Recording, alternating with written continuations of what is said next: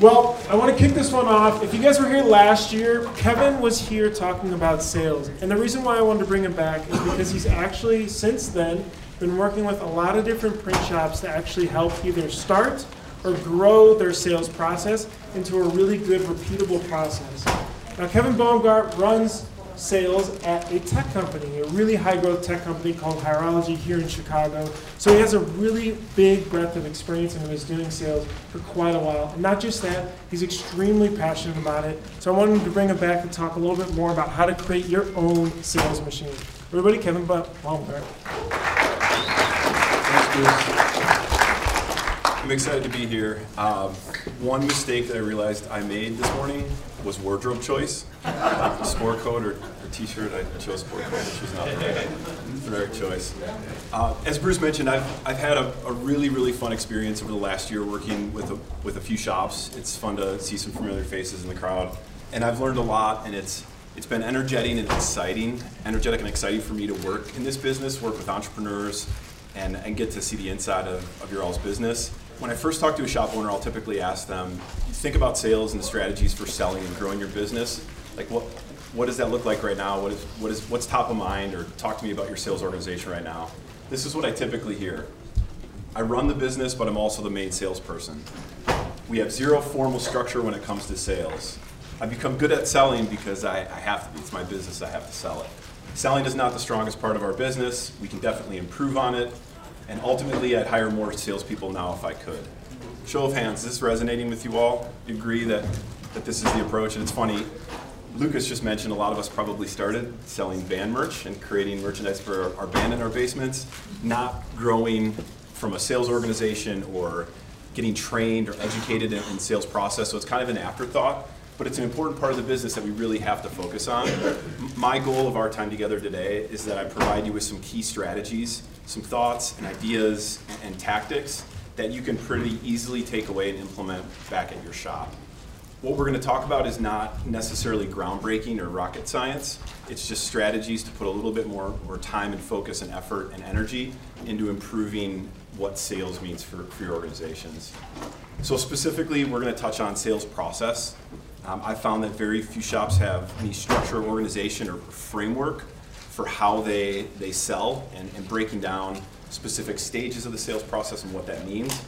We're then going to talk about scripting. So how can we put structured messaging and talk tracks and the right language into these phases of the, of the sales process?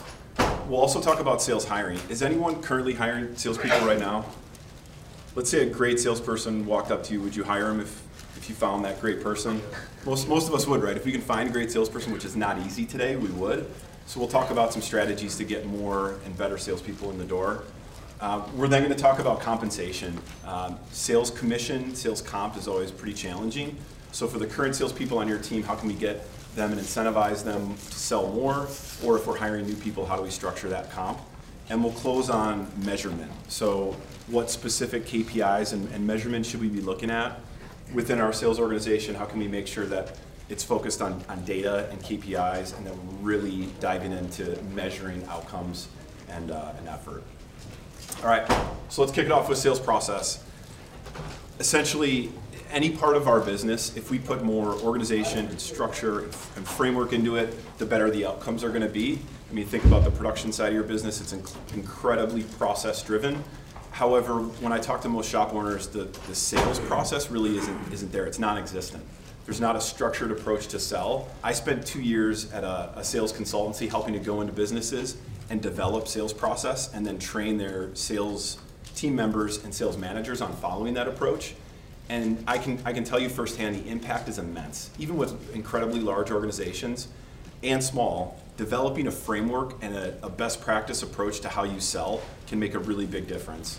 So essentially the goal of this and the outcome is to create a more predictable revenue stream. We want to have a defined approach to get um, more deals and the deals that we want to get in the door. One of the main benefits is strategizing. Not only current opportunities that we're looking at now, but why we won or lost opportunities in, in, in the, in the past what did we do wrong in the process that, that brought us off track, that made us not win that opportunity? Or what did we do right? Why did we win? So when you have a sales process defined and you have it there, analyzing deal strategy and win loss analysis gets so much easier when you have that framework in place. And then also onboarding and training new employees, it gets it's so much easier when you give them a playbook when they start. Here's the process that we follow for selling effectively in our business. Here's what it looks like. Now, now take it and run with it. So my recommendation here, if you want to build and define and develop a sales process for your organization, is just sit down and, and put time into pe- putting pen to paper and laying out what that process looks like. So think about your successful interactions and when and why you closed business. What were the steps that you went through? What happened? What did you do well? Where, where could you maybe improve upon and, and, and develop that and, and dial that in? That's really the only way to do this is just to sit down and put time into defining what your sales process looks like here's an example with the, the work that I've been doing with shops on the typical stages of, of how this shakes out. There's almost always a first stage around like prospecting or lead generation or, or outreach appointment setting where we figure out who are the leads we want to reach out to, what types of organizations, let's create that list, and then let's have that outreach. I know a lot of us right now are, are focused on inbound. There's a lot of opportunity. I think Lucas mentioned this. It's hard to pick up the phone and call someone and say, hey, I'm with this shop, I want to sell you stuff but that's an opportunity that we can all take to, to grow and, and push on. So we typically see that first stage being outreach or prospecting, followed by needs analysis or a discovery. We want to understand the customer's needs and how we can help them specifically. It's an incredibly important step.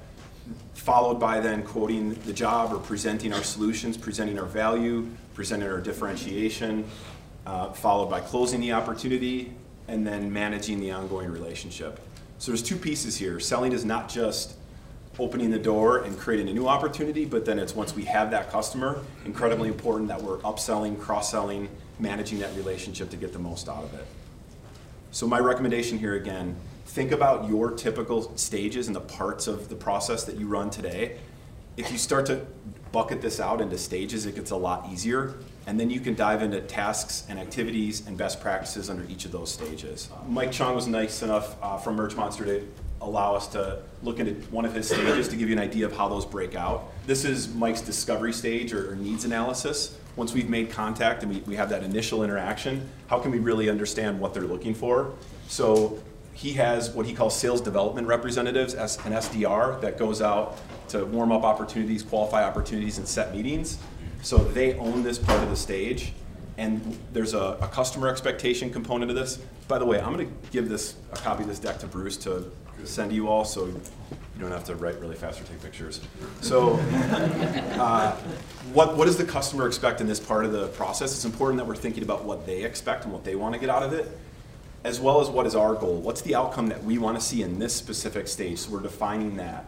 And then, what are the tasks and activities that make this part of the process successful? What do we need to make sure that we do and follow so that we know we get the information we need and we understand their, their overall needs? So part of his tasks and activities is prepping for the call, making contact, opening the, the discovery, and then running through some call strategies.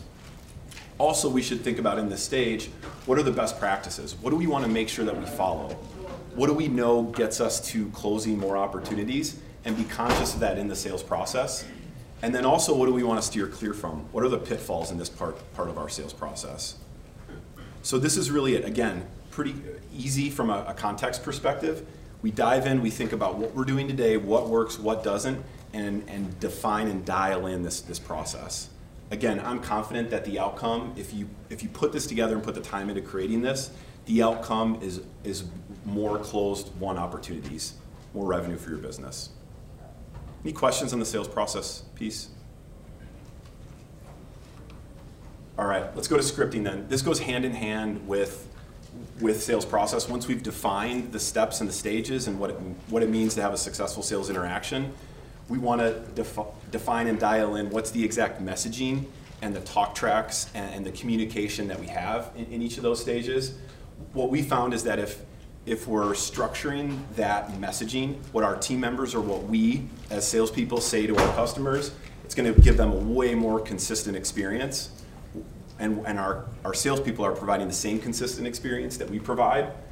Uh, in, ensuring that we get all the information that we need is an important step of this. If we're asking the right questions, we're getting the right information to finalize the quote, to get that information to production. The better we do at that discovery part of the sales process and the more defined questions we ask, the better information we're going to get on the back end. Ultimately, what we're looking at here is increasing win rates. If we can have consistent language that we know works, the messaging that we know hits home, the better opportunity we're going to have to, close this business. So here's some examples of, of sample sales scripts that I've, I've done in print shops. Most often is like the inbound lead. So you get a lead from marketing, social media, wherever your leads are coming from. How is that lead interacted with? What do we say? What questions do we ask? How do we communicate with that, that individual lead? The important part here is a lot of us, I, I know we're just doing this electronically. They fill in and submit a, a web form or they send us an email. My recommendation is like, th there's a lot that you can gain from having that phone conversation and getting them live on the phone, talking to them about their project, understanding what's really important to them in that job. So if, if you're doing that solely online, I, would recommend just trying having an, a conversation, scripted conversation, not just an off the cuff, let, let's chat. Let's really dial in and define what that conversation looks like and what success looks like in that dialogue. Uh, we also then see cold and warm outreach. So if I am calling cold into an organization, let's have a defined pitch, script, messaging. What do we say? Uh, same thing with warm outreach. If we're calling current customers, people that have done business with us in the past, what, how, how is that conversation structured and what does that sound like? And then finally, this whole process of discovery and presentation, the needs analysis, asking questions, and then presenting not only the, the quote and the project that we can do, but our overall capabilities and, and how we can help. Yeah. With inbound marketing taking so much of a, a rise in all yeah. industries, how do you find the cold outreach success compared to like most marketing companies are going towards the inbound. Right. Yeah, so so I see a lot of companies specifically in this industry focusing on that digital side of the business, inbound digital leads.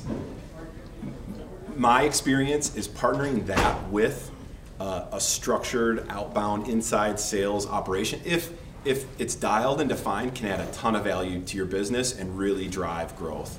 There's not many companies that can do both well, but companies that do are, are increasing revenue and really, really driving business. But, but think about it, it's not easy, right? Picking up the phone, calling someone cold, and asking them for an opportunity to earn their business, it's uncomfortable, it's, it's monotonous, you're, at, you're the same talk track, it's full of rejection, right? So Mike and I have been working on this, hiring salespeople that are willing to hear no all day, every day, and say the same thing all day, every day. You got to find the right person that wants to get into the business, learn the business. What's that? I said I used to be a stockbroker, 1,200 phone calls a day asking people. It's, it's, it's crazy. So when, when I when I but they have to remember they spoke to you last week. Yeah, right, right, right. When I when I started uh, building the sales organization at Hireology, I was requiring our representatives to make 100 cold calls and send 20 targeted emails every day. It's like think about that. That's 500 calls a week. That is a shit ton of rejection. It's a hard job. It's a really, really hard job. You got to find the right person to do it, or we have to take that on ourselves. But point being, a combination of that inbound marketing focus with an outbound sales focus can really impact overall revenue and, and opportunities. So same thing with sales process. A lot of this is, is simply dialing in and defining what is working today. What scripting, what messaging, what language, what talk tracks resonate with our customers today? What have we used in the past that have worked well? And, and putting that down on paper because then when we're hiring new people, onboarding new individuals, it gets that much easier to train them and, allow them to have this consistent language. Um, I want to give you an example of an inbound lead script that we worked on with Stephen at Campus Ink. Uh, what's the role, Stephen? The title of this person? Uh, this inside or outside? Inside. Customers Customer success. like a customer success manager, customer support account manager. Essentially, this person in Steven's organization is taking the inbound calls or inbound leads and presenting and defining, understanding what they need, and then running the quoting process. So here's an example of, of what that script looked like. She was kind of off the cuff at first, and now we defined her language. Starts with an opening. Thanks for reaching out to us. Uh, happy to help you.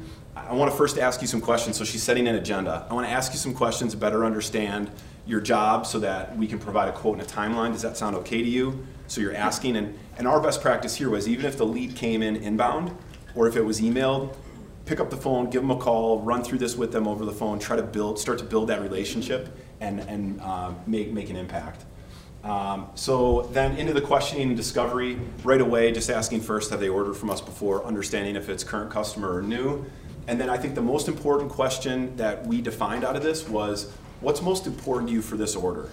So before getting into any specific questions on quantity, sizes, colors, all that stuff that really doesn't, it matters, but it doesn't matter. What's most important for them? Why are they gonna buy from you? And asking it in this way and then shutting up is the right approach. Just ask the question What's most important for you in this order? You will hear, right? Cost, you know, turnaround time, quality, whatever is most important for them. But I think that information is incredibly critical for you to quote the project accurately, right? We want to quote it right, and if we don't have that information, it's going to be really difficult for us. So, what's most important to you for this order? And then from there, diving into the, the project specific questions that we all need to ask. Then, uh, finally asking them, let's let's uncover future opportunities. What else are you going to be doing? Is there any other? Is this a reorder? Is there any other opportunities uh, for printing, promotional embroidery, screen printing, whatever? And then uh, Stephen wanted to dive into the promotional side as much as possible, so asking that specific question as well. And then finally closing our next steps. Okay, I think I have everything that I need. Thanks for filling me in. This is exactly what I was looking for. Do you have any questions for me? probably not going to get any, but then we also put in a value statement at the end. So saying, you know, I just wanted to share briefly that we've been serving the, the Champaign-Urbana community since 1947. We provide ourselves on quality work with a quick turnaround at a fair price, and I'm sure you'll see that in the quote that we provide. I'm hoping that I can get this out to you by the end of the day today. Is that okay with you? Checking in and confirming time frame, etc. So again, just one example. Now this customer support or customer success manager on Steven's team has the defined language. She starts using this. After two weeks, it becomes second nature. She doesn't need to read off a script. The first couple times, it sounds a little shaky, right? Because it's, it's new, it's new language.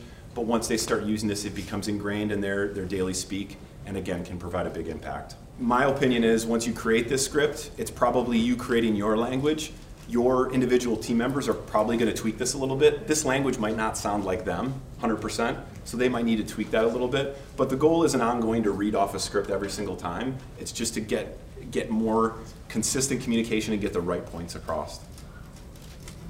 Yeah. I think if you have the right personality in place, they're going to take that structure and make it their own. For sure. Yeah. For sure. Okay, let's talk about sales hiring. So I know it's difficult and it's challenging right now, especially in the employment environment the way it is. There's some things that that we can change, and as I've talked to print shops, it, it sounds like we're we're not doing everything we can to recruit um, in the right way, especially with the job market the way it is today. So we're going to talk for a couple minutes about sourcing, like how to get more. If we're looking for salespeople and looking to hire folks, how do we get more leads in the door, more applicants in the door? We'll talk about branding. So, how can we brand our shops as great places to work and create this brand and this message around why it's great and why we're a great employer? Uh, we're going to talk about how to utilize job descriptions as really marketing documents to get more people to apply. And then we'll talk a little bit about um, the interview process and how once we get better people in the door, how can we make sure that, that we're interviewing them in the right way. Starting with sourcing. So we're finding that just posting to job boards is not enough. It doesn't work unless you're posting to multiple or all the job boards. So is anyone using Indeed for, for job posts? They're the largest job board aggregator in the US by far. The days of Career Builder and Monster, in my opinion, are, are gone. It's, it's the aggregators. It's ZipRecruiter, it's LinkedIn, it's Indeed, it's Glassdoor. We have to build relationships with and focus on utilizing multiple tools. And then essentially, we need to start thinking about marketing our jobs like we market our services. It's the same thing same people that we're selling to are the same people that we want to hire.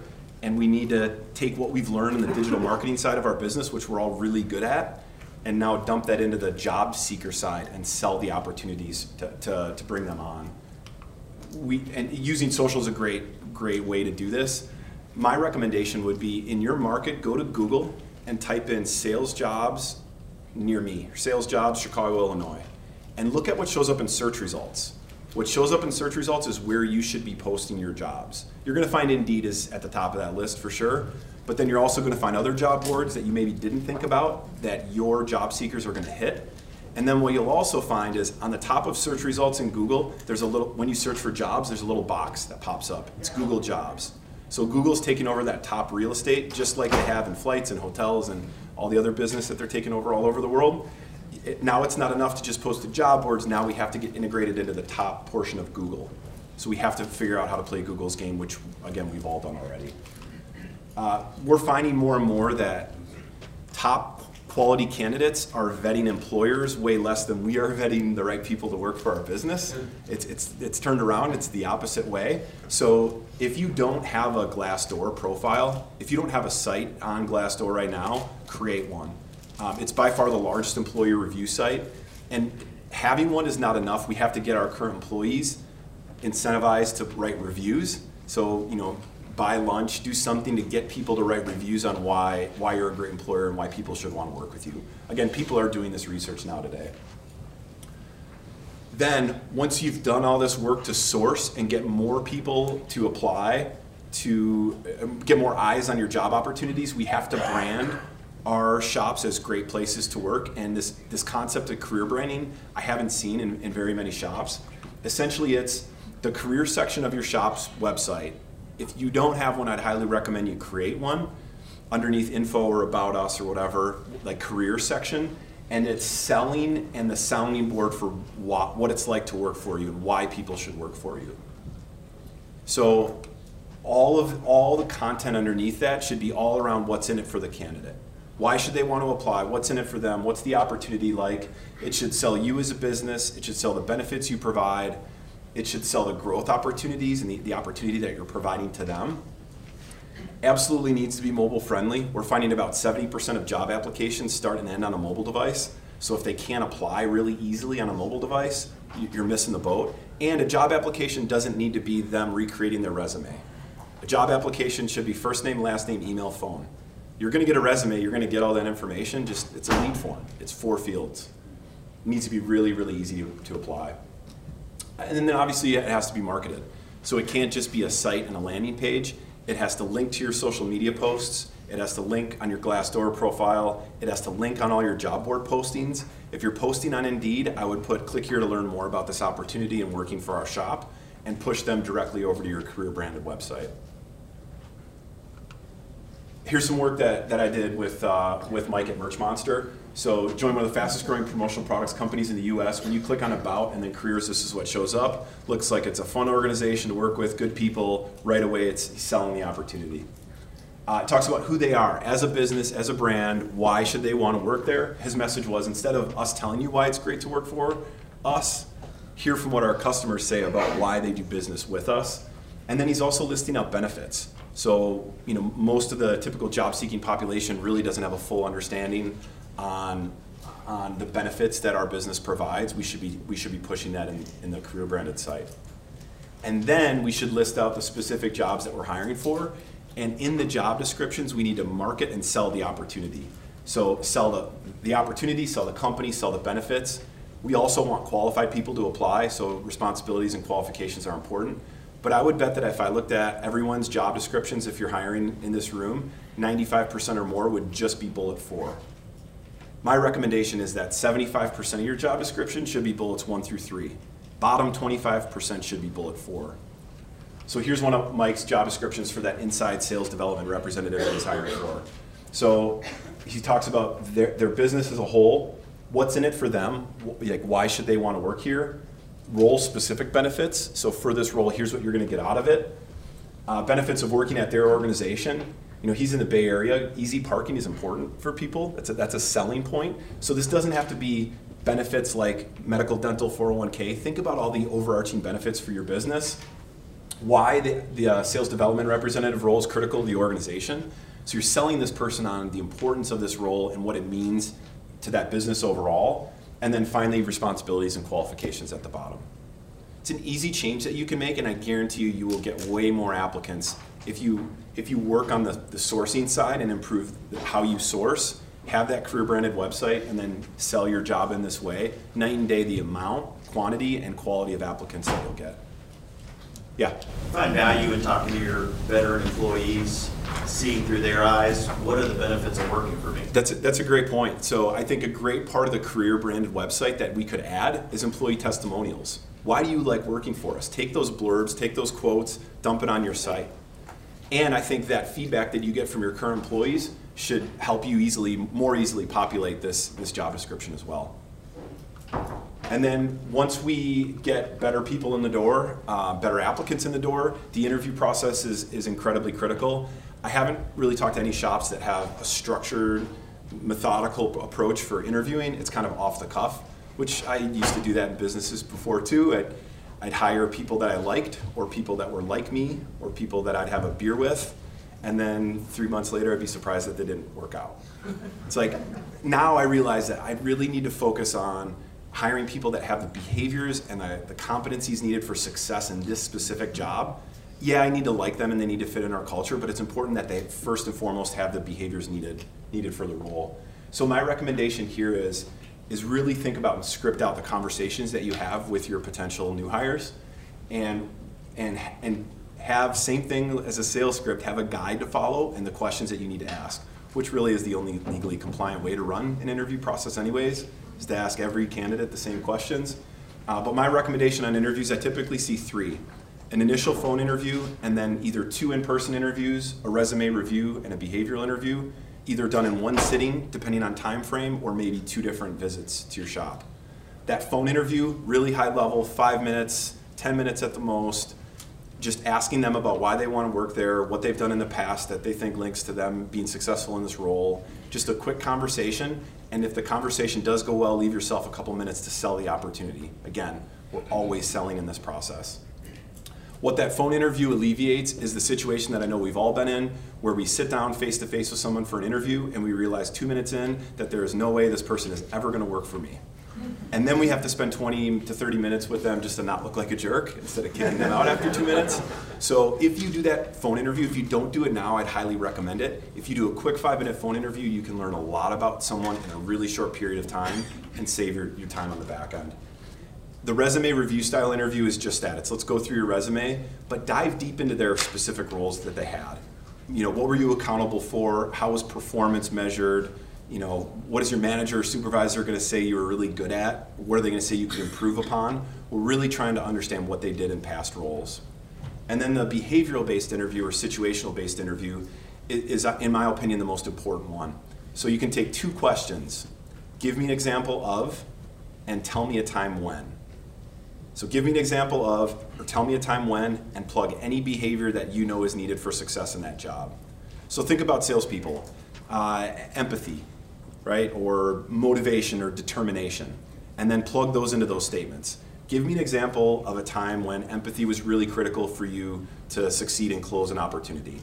Or tell me a time when motivation um, or determination helped you be successful and achieve a goal that you had. But the important part about those questions is after. So they're going to give you this, this high level, lofty response. Your follow up is always, why was that? Tell me more. What happened? What would have happened if you didn't have empathy? How did your determination and intrinsic motivation play into that? You know, really, really diving into getting more out of that answer. Because ultimately, what we want to do here is understand how they reacted in certain situations in the past, because we know that they're going to react in a similar situation when they're on our team. And then if you put some scoring behind it, it makes it much easier to discern between candidates and the, the impact that they'll make. Again, versus just off the cuff gut feel. I like Jim, he interviewed well, let's hire him. Now it's Jim had the best beat, best scores, and the scoring can be as simple as for each answer, each question that you ask in an interview, one to four, one being poor, four being excellent, everywhere in between. Put a put a score behind each question that you ask. A little bit more systematized. Any questions on the sales hiring piece? Yeah. People that are in sales can sometimes be really good at, uh, let's just say BS. E- even, medi- even mediocre salespeople are really good at selling themselves. It's a good point. struggled, uh, really good interview, uh, terrible employee. Any tips, tricks to snip those guys out? Yeah, that's tough. If you follow this process and specifically on the behavioral piece, um, I think that helps. I would, um, in California you can't, but I would ask for like last few years of W twos to try to see, you know, if they're a good salesperson, they're not going to go back. Otherwise, they're going to leave. So, good salespeople, you'll see consistent increase in W twos. You have to check references for salespeople, which is hard right now, right? You can't just pick up the phone and get good feedback from past managers and supervisors because there's a lot of legality around it. However, there's online tools that help circumvent all that stuff. If you Google online reference checks, you'll find a ton of resources that will really help um, help to, to dig into that. But you have to, you have to figure out, what were they accountable for? How was performance measured? Where did they rank on the team? And then get that information verified through, through a reference check. Is it really legal stuff or is it perceived legal stuff? I mean, I just tell the truth when people call and ask. I- I as long as you're not lying, can you really in trouble? for telling the I'm. I am not an employment attorney, but I would, what I've been told is that you can only say that this person worked here from this day to this day. I, I would maybe consult an employment attorney about that. I don't, I don't know the legality behind it. I, I would be a little bit careful though, because the last thing that you want to do is have that person sue you for slander or, you know, something. Yeah, please. Question on that, Greg, is would you hire this person again? Yeah, Yeah, that too. Would you, Always ask that. if you were available, would you hire this person again? that one's a trigger. I've used that one before. They're like, yeah, no. I'm like, yeah, thank you for your time. Yeah, yeah. And you'll know if there's hesitation or if there's, ah, right away, yeah. If, if they're willing to answer it, you know, sorry, I, I'm only gonna tell you when they worked here. Yep, right, that's it. All right. Compensation, so I know this is a, a challenging piece, and this is not just for bringing on new people into the organization, new salespeople, and how to, how to pay and comp them, but it's also our current team members too. How can we maybe better incentivize or motivate them to drive business and opportunity for us? What we're finding is that if you analyze what's best for your business and best for the individual employee, the more analysis we do and make sure that we're right on both ends, the better off we're going to be. If we focus on the specific behaviors that we want to incentivize, this all falls into place much better. And in my opinion, it's much easier if we start with the end in mind. Meaning, what is that individual's uh, compensation expectations? Where do they want to be at? And where, where can we afford to pay as an organization? If we can meet on that number, then back into the amount of salary and the amount of variable or commission-based pay uh, to get to. And it, in my opinion, here through all this, especially when it has to do with people's pay, communication of this plan is incredibly important. We have to communicate why we're making changes if we are, what the outcome of those changes we're hoping to, to have. Uh, we're going to communicate before we put it in play, after we put it in play, check in often. This is an, an important and touchy subject that we, we need to make sure that, that we're spending a lot of time and effort, effort on focusing on. Uh, here's some work that we did with, uh, with Lucas and Joe at Rowboat on uh, an account executive comp plan. So essentially, their goal was to have one organization, one person in their organization that said they wanted to earn more, that was willing to go out and knock on doors and try to drum up business for them. So we structured this comp plan again, looking at total comp. Where did this person need to be? What did they want to end at? And, and was that on pace with what we could provide? So then we got that number down, and then we backed into, all right, what combination of salary and variable pay should we be looking at? And the two components of variable pay that we landed on was off of order margin, and we were giving that new, that salesperson on new opportunities, so that new, new logos, new businesses that have never done business with us, we're gonna give them twenty percent order margin on those deals for the first opportunity and for the first year of them ordering from us current customers or inbound leads that they were they were handed, they're getting two percent. So twenty percent of order margin to two percent of order margin. So now this person has that intrinsic motivation. If they want to earn more, they are going to go out, knock on doors, drive more business, and focus on that piece. Can you define what order margin is? Yeah, so if you sell an order and you've got forty percent margins on that order, it's a percent of, of what, what that is. Lucas, do you want to maybe divulge on that? I probably didn't do the best job explaining that. I mean, we've been trying to figure out like what is that actual sweet spot because there's a lot of ambiguity of like if we're separating out actual cost of garment, if then we're to, to break it into we have too many buckets where we're trying to separate out here's ink costs, here's just overhead costs, here's cost of garments and everything too, as opposed to then just breaking out here's a flat rate of the entire deal. So it's been kind of tough to figure out that. And maybe it's not order margin, maybe it's order revenue.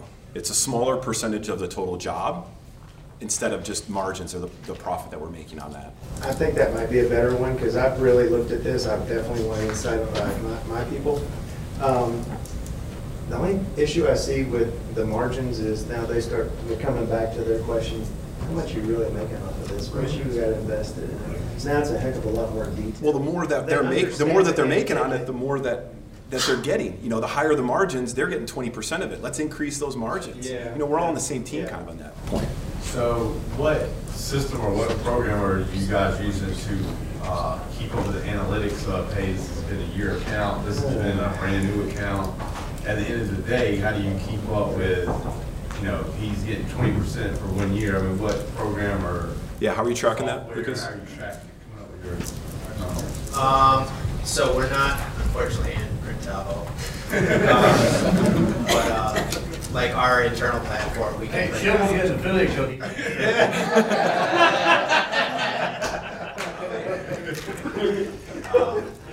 It's tough because it becomes a lot of extra work and then is that, like, we try to work through that too. Like, what makes sense for us to have to go, you know, monthly and break out, here's the sales, here's your commission, having full transparency of that, so they see that, we see that. So there's, I, we don't have a specific program, I mean, our internal, like, CRM will do that too, but we're still trying to figure out that. So to add to that, Brewster, y'all wanna add that feature too? I mean- I love it. You'll hear the, With the transparency though, how do you, how do you avoid, what if they see, okay, well, your printer's making, say, twenty dollars an hour and another printer's making sixteen, just say, and then he's like, oh, well, this guy's making twenty, he's making sixteen, so with the transparency there, it's a little bit difficult because now you still, you can't tell somebody what someone else is making as a business owner. That's kind of, because that, once that gets out, that's, that's like blood in the water right there. So Yeah. it becomes kind of hairy. Th- this is- better just to give somebody a bonus and say, hey, listen, here's a few hundred, this is a bonus, you did a great job, all right, get the next one, rather than sit there and say you give them twenty percent, and then what if the job messes up? You know, they're and, and you don't make any like they're a margins, and then you've had to pay, pay on it. So all these questions are good questions. That's why this is so difficult, and you have to put time into analyzing what works It's best for your business. It can be per order, it can be revenue, it can be margins, but the point of all this is, think about it, what makes sense for your business, what makes sense for those individual people, and more than anything, what do you want to incentivize? What do you want to try to motivate and, and push your sales employees to do? And once you have an understanding on that, the, the comp place picture falls into place. Real quick, I want to touch on measurement before we're at time. Um, what I'm finding is that most shops aren't metricing their their salespeople on daily activities and the work that they're doing. It's kind of you know they, work and they get stuff done and they close business or they don't. Um, we know that activity, the amount of activity plus the effort that they put in is going to equal success and going to equal outcomes. And we also know that if there is structured metrics and KPIs, it's going to make onboarding and, and bringing new people on so much easier and getting them up to speed and up to productivity really, really, really easy. Um, and we we typically find that the KPIs that we create and the metrics for our salespeople aren't they change, they're variable. Every quarter we should be updating them. Here's an example of some work that we did with, with Steven at Campus Ink. So for his inside sales, this customer support person that's fielding inbound opportunities, we looked at the number of, uh, Close.io is his CRM, so number of new opportunities that, that were created, as well as the, the number that converted to new orders. We looked at number of outbound dials that they were making through their call system. The average job size was pulled through Printavo. The number of reviews, outstanding proposals that they had, handoffs to Steven if there was a really big opportunity, and then photos of the production process. And we had a weekly goal. So what is their what is their focus and what are they trying to hit? And then also week by week, the, the customer success manager is plugging in their numbers and, and, and showing what they did. And then every week in Steven's one-on-one with this individual, they're looking at this, reviewing metrics, reviewing numbers, talking about their week, what they did well, where they could improve on, et cetera. And it's the same thing for someone going outside and selling. That's more focused on visits, cold emails, uh, cold calls, actual telemarketing calls, to overall sales, profit, and average job size was the important metrics on that. But then it's, let's look at the weekly goal, it's transparent, it's defined, they know if they're underperforming, you know if they're underperforming, and those, those performance conversations are, are much easier to have. How is the sales incentive different for like a CSR? I have multiple employees here, so this could be a little awkward. It's okay, it's okay. No, but they're like veterans and they've been like more reactive, they're not Sure. outside sales, they're just reacting. So, so this, this model is really that reactive inbound, inbound opportunity. So how many inbound calls come in? Uh, how many of those inbound opportunities actually convert to orders? That's an important metric to, to gauge uh, effectiveness. Do you normally do like a percentage, like a, like the, the gross margin percentage, or would you do? Oh, compensation for a CSR? Because like, they're not necessarily getting those acquisitions, they're, it, the success of acquisition depends on how they handle it. Yeah, I'm with you. My recommendation, if they're an inbound, you know, account representative, customer success manager, they're, they're not a variable pay, compensation, commission-based employee. If they want to make commissions, they should go out and sell and develop business. Maybe there's, you want to incentivize them to, them to have good, good conversations and, and convert that second number. So maybe there's year-end bonuses tied to that, but I wouldn't look at like order margin things specifically. We had that same issue, and with those metrics, there's dollars assigned to everything that came. So uh, if she got over like 60 outbound calls, there's just 10 more dollars for. Uh, or every positive review was 10 bucks. So he's spot bonusing based on those behaviors. Great. You know how many good product photos she got? Like I vary a dollar per picture, and so it ended up being I don't know two, three hundred dollars a period. But like she was just playing the game in my system, and then the outbound sales. Quarterly goals, what the code you could do, you could do bonuses Yeah. if they surpass. Again, this is all, all back to what do you want to get out of it and what do you want to motivate? Uh, This is important discussions to have. Uh, My time's up. I'm happy to dive deeper into this stuff. I'm running a breakout at 2:30. um, And then happy outside of that to talk strategy with any of you guys. So thanks for having me. I really appreciate it.